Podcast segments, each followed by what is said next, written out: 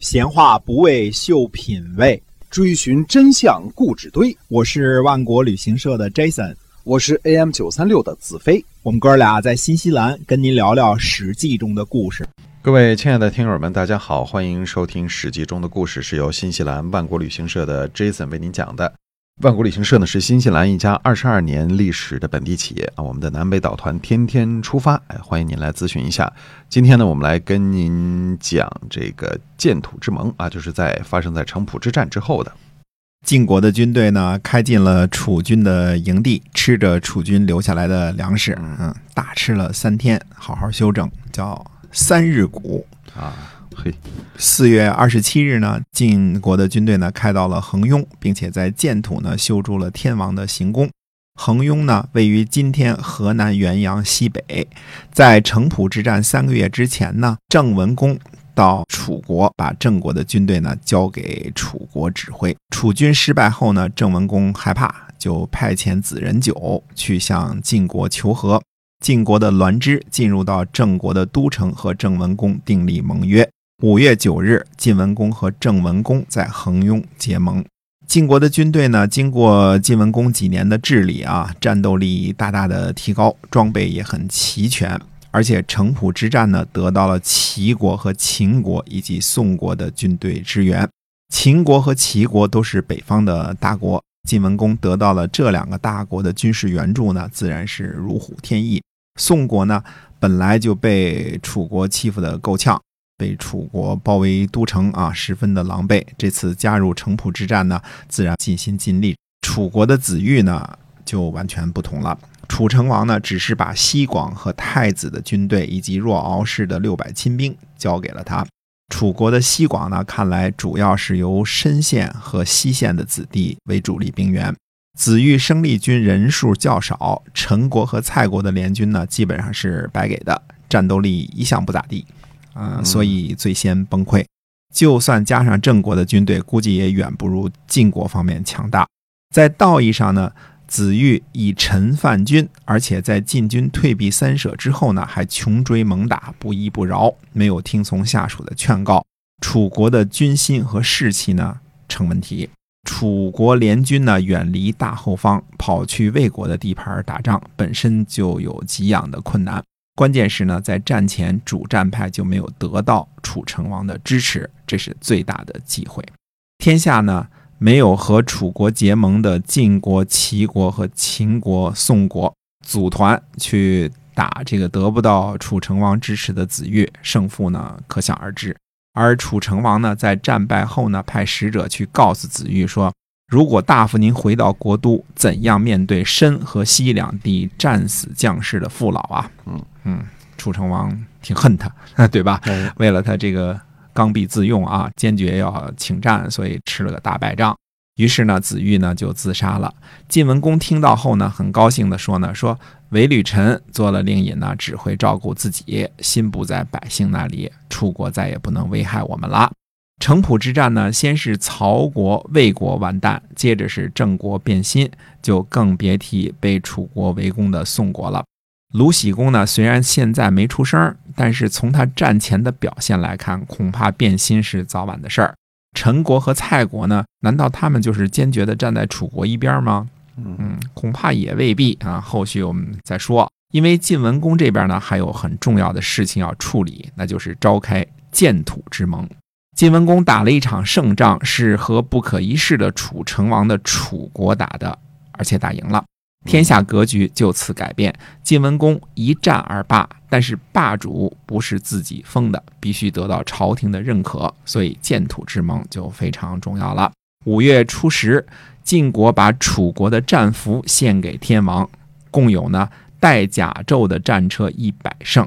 看看啊，晋国一共出兵才七百乘，对吧？俘获的能够进献给天王的战车就是一百乘，打残了的战车肯定不能进献嘛，对吧？这是完整的那部分，那不完整的那部分肯定还有多少损毁的。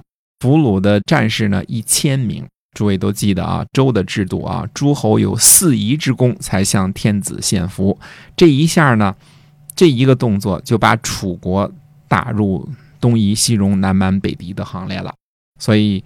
以楚成王的教养和才能、楚国的制度和繁荣列入蛮夷呢，似乎有不妥之处，因为楚国绝对不是偏远落后的邦国。嗯，但是政治呢，就是政治，嗯，不是蛮夷也把你打入蛮夷啊。对。再说呢，周襄王对待楚国的态度和他老爸周惠王本来就不太一样。嗯，郑文公呢，给天王担任赞礼的职务，使用的是周平王时对待晋文侯的礼节。四月十二日呢，周襄王设宴招待宾客，命令晋文公呢，可以在天王敬酒之后享有回敬酒的权利。天子命贵族隐士王子虎和内史书兴为使节，册封晋文公为侯伯，就是诸侯的老大，也就是诸侯的霸主的意思。赐给晋文公乘坐天子车辆的时候的衣服，以及乘坐戎居时穿的衣服，还赐给晋文公一张红色大弓、一百支红色的箭矢、一千支黑色的箭矢。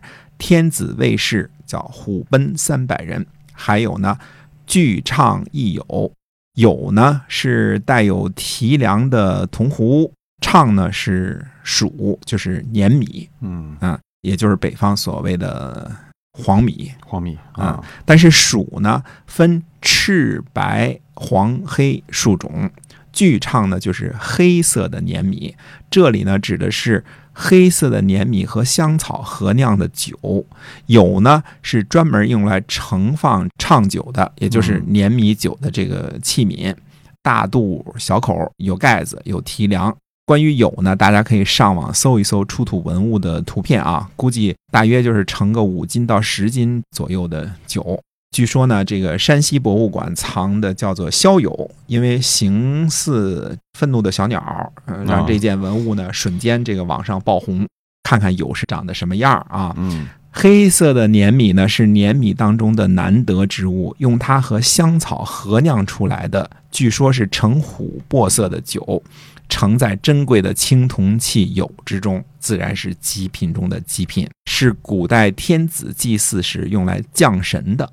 剧唱亦有是干这个的啊。总之呢，周襄王的赏赐呢，包括特殊礼遇、宝弓宝剑、天子的护卫和极品的一铜壶的剧唱酒，嗯，可谓这个丰厚隆重啊。天子呢发旨说呢，王魏叔父就是王告诉叔父啊，王魏叔父敬服王命，以随四国。鸠替王特，所谓叔父呢，就是天子对姬姓诸侯的称呼；异姓诸侯称为舅父。以随四国呢，就是绥靖四方邦国的意思。鸠替王特呢，就是去除与周王室相违背的各种恶。周襄王对于新任霸主的期望呢，还是很高的。晋文公呢，三辞就是辞让了好几回，才接受命令，说呢。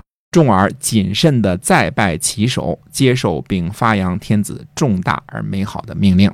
于是呢，晋文公呢接受册书，离开了王宫。此后，晋文公三次觐见周天子。诸位说了，说晋文公干嘛推辞啊？推辞好几回呀？嗯，这是礼仪。某种意义上的说呢，也可以叫做虚伪。对于肯定到手的封赏呢，一定要一再退让辞让，这样才显得有涵养。让都不让，上来就拿，那就显得粗鄙无礼了。后世的这个汉文帝也是东乡之让三，南乡之让在啊。刘备继皇帝位的时候也一再的辞让，不辞让呢是不文明，推辞呢又有点虚伪。相比较之下，还是推辞推辞好。这个关键是要拿捏这个火候啊，一定要肯定是你的了，然后再加客气。说好了，今儿我请客啊，别跟我争啊，谁争我跟谁急啊。你知道谁是付钱的，所以你就这么说呗，是吧？啊，对，哎，闲话少说啊。总之呢，建土之盟是个团结的大会，胜利的大会。好，那我们今天的建土之盟先跟大家讲到这儿。希望呢，您能够在我们节目呢是周一到周五天天都会更新啊，希望您能够一直的支持我们。我们下期节目再会，再会。